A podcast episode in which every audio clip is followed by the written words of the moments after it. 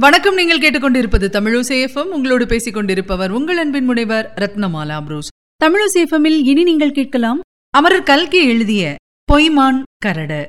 அத்தியாயம் இருபத்தொன்று.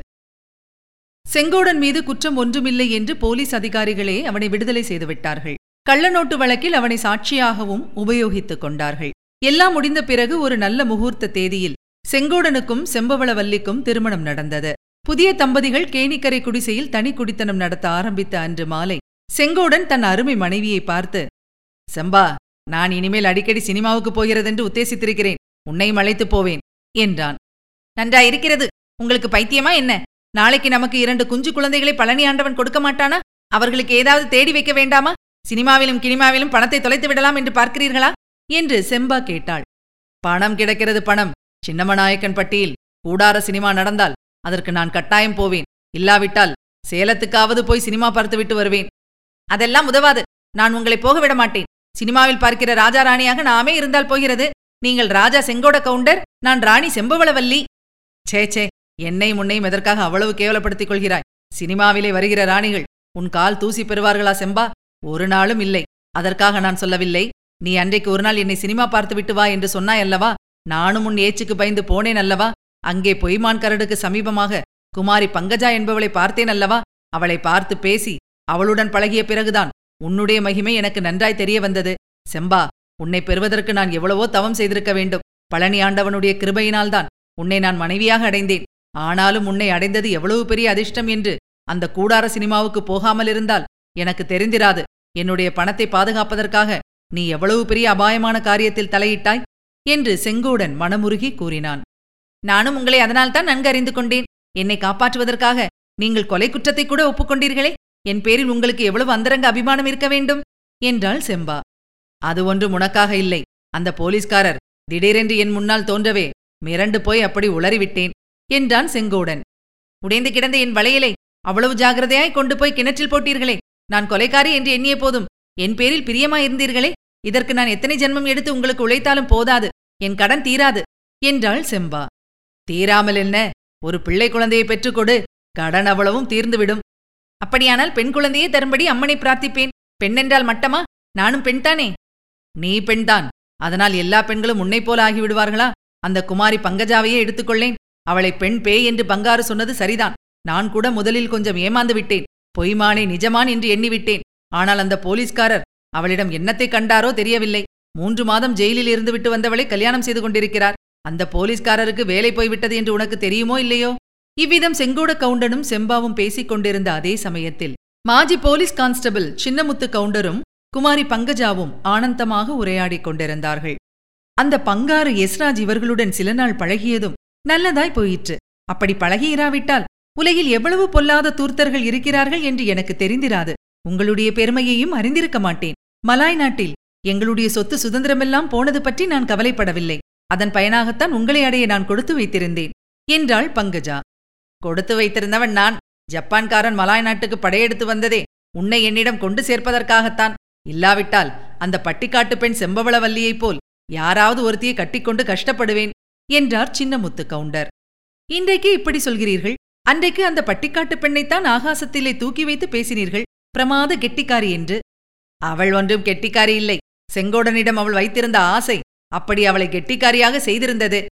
அவள் பேரில் நீங்கள் வைத்திருந்த ஆசை உங்களை அவ்வளவு பலசாலியாக செய்துவிட்டது.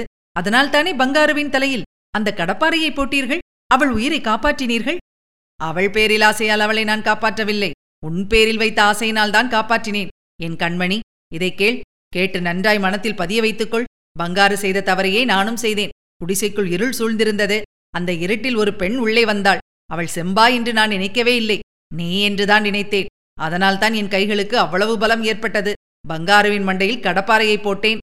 இதை கேட்டதும் பங்கஜாவுக்கு உடம்பு புல்லரித்தது. சினிமா கதாநாயகிகளைப் போல் பேசினாள். காரியத்திலும் நடந்து கொண்டாள். நாதா இத்தனை நாளும் இதை சொல்லவில்லையே. எனக்காக எப்பேற்பட்ட காரியத்தை செய்தீர்கள்? என் உடல் பொருள் ஆவியெல்லாம். ஏழேழு ஜென்மத்துக்கும் உங்களுடைய உடைமை என்றாள் பங்கஜா. அந்த நிமிஷத்தில் மாஜி போலீஸ்காரர் சின்னமுத்து கவுண்டர் ஏழாவது சொர்க்கத்தை அடைந்தார். சேலம் ஜங்ஷனின் தீப வரிசைகள் சற்று தூரத்தில் தெரிந்தன. நகருக்குள் புகுந்து சுற்றி வளைத்து கார் போக வேண்டியிருந்தது. ரெயில் வண்டி ஒன்று குப் குப் என்ற சத்தத்துடன் வரும் சத்தம் கேட்டது. விசில் ஊதும் சத்தமும் கேட்டது. மெட்ராஸ் வண்டி வந்துவிட்டது. ஆனால் கொஞ்ச நேரம் நிற்கும். அவசரமில்லை என்றார் டிரைவர். அப்படியானால் பாக்கி கதையும் சொல்லி முடித்துவிடு என்றேன். கதைதான் முடிந்துவிட்டதே. செங்கோட கவுண்டரும் செம்பவளவல்லியும் ஆனந்தமாக இல்வாழ்க்கை நடத்தி வருகிறார்கள். இரண்டு பெண் குழந்தைகளும் ஓர் ஆண் குழந்தையும் அவர்களுக்கு இருக்கின்றன. செங்கோட கவுண்டர் மேலும் கொஞ்சம் நிலம் வாங்கி சேர்த்திருக்கிறார். நாலு வருஷமாக மழை பெய்யாமல் இருந்தும் அவருடைய கேணியில் நிறைய தண்ணீர் இருக்கிறது. அவருடைய நிலங்கள் பச்சென்று இருக்கின்றன. சோளம் நன்றாக பயிராகி கொண்டை விட்டிருக்கிறது. அவருடைய குழந்தைகள் சோளக் கொண்டையை பறித்து தின்றால் இப்போது செங்கோட கவுண்டர் திட்டுவதும் ஆட்சேபிப்பதும் இல்லை. செம்பா சில சமயம் குழந்தைகளை தடுக்கிறாள். ஆனால் செங்கோட கவுண்டர் அவளுடன் சண்டை பிடிக்கிறார். குழந்தைகள் தின்றால் தின்றுவிட்டு போகட்டும். அவர்களுக்கு இல்லாத சோளக்கொண்டை வேறு யாருக்கு? அப்படியே அறுவடை செய்து வைத்திருந்தால் யாராவது சர்க்கார் உத்தியோகஸ்தர்கள் வந்து கொண்டு போகப் போகிறார்கள். குழந்தைகள்தான் தின்றுவிட்டு போகட்டுமே என்று சொல்லுகிறார். இதை கேட்பதற்கு மிகவும் சந்தோஷமாயிருக்கிறது. ஆனால் கேஸ் என்ன ஆயிற்று? குற்றவாளி யார் என்று ஏற்பட்டது? ஏன்? குற்றவாளிகள் எஸ்ராஜும் பங்காரசாமியும் தான். கள்ள நோட்டு போட முயன்றதற்காக அவர்களுக்கு தலைக்கு மூன்று வருஷம் கடுங்காவல் தண்டனை கிடைத்தது. கள்ள நோட்டு போடுவதில் அவர்கள் வெற்றி பெறவும் இல்லை. ஒரு நோட்டையாவது அவர்களால் செலாவணி செய்ய முடியவில்லை. ஆகையால் தலைக்கு மூன்று வருஷ தண்டனையோடு போயிற்று. பங்காருவுக்கு கூடவா தண்டனை கிடைத்தது? ஆமாம் அவன்தான் கேஸில் முதல் குற்றவாளி. குற்றவாளியை யமலோகத்திலிருந்து யார் விசாரணைக்கு கொண்டு வந்தார்கள்? செத்துப்போனவன் மீது கேஸ் போடுவது உண்டா? பங்காரு செத்துப்போனான் என்று யார் சொன்னது? கொட்டரா புள்ளி மாதிரி இருக்கிறானே. அவனுடைய தலைக்காயம் சில நாளைக்குள் ஆறிவிட்டது. சிறையில் நன்றாய் கொளுத்து வெளியே வந்தான். பின்னே கொலை கேஸ் கொலை கேஸ் என்று சொன்னாயே.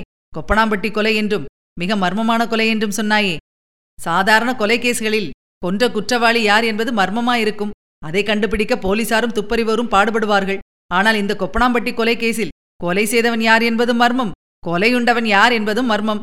உண்மையில் யாரும் சாகவில்லை. ஆகையால் கொலை செய்யப்படவும் இல்லை. செங்கோட கவுண்டன் அன்றிரவு நான் தான் கொன்றேன் நான் தான் கொன்றேன் என்று கத்தியதால் கொப்பனாம்பட்டி கொலைக்கேஸ் என்று பெயர் வந்துவிட்டது கொல்லப்பட்டவன் யார் என்பது தெரியாமலேயே ஜனங்கள் கொப்பனாம்பட்டி கொலைக்கேஸ் என்று பேசிக் கொண்டிருந்தார்கள். அதைத்தான் நானும் சொன்னேன் என்றார் மோட்டார் டிரைவர். கதை இப்படி முடிந்ததில் எனக்கு மிகவும் சந்தோஷம். ஆனால் போலீஸ்காரர் விஷயம் என்னவாயிற்று? அவர் ஏன் போலீஸ் லாக்காவை விட்டு விலகினார்? என்று கேட்டேன். ராஜினாமாதான். கள்ள நோட்டு கேஸில் அவர் சரியான தடயம் கண்டுபிடித்துக் கொடுக்கவில்லை என்று அவர் பேரில் புகார் ஏற்பட்டது. கள்ள நோட்டுகள் என்று அவர் குடிசையிலிருந்து திரட்டி மூட்டை கட்டி கொண்டு வந்தவை. உண்மையில் உண்மையான நோட்டுகள் என்றும் செங்கோடன் தவலையில் இருந்தவை என்றும் தெரிய வந்தன. இதனால் போலீஸ்காரருக்கு பிளாக் மார்க் கிடைத்தது.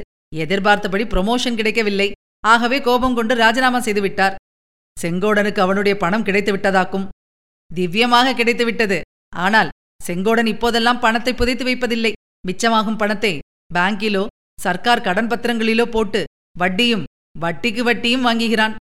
ரொம்ப சந்தோஷம் என்றேன். கடைசியாக கேட்க எண்ணியிருந்த கேள்வியையும் கேட்டுவிட்டேன். போலீஸ்காரர் இப்போது என்ன செய்கிறார்? என்றேன்.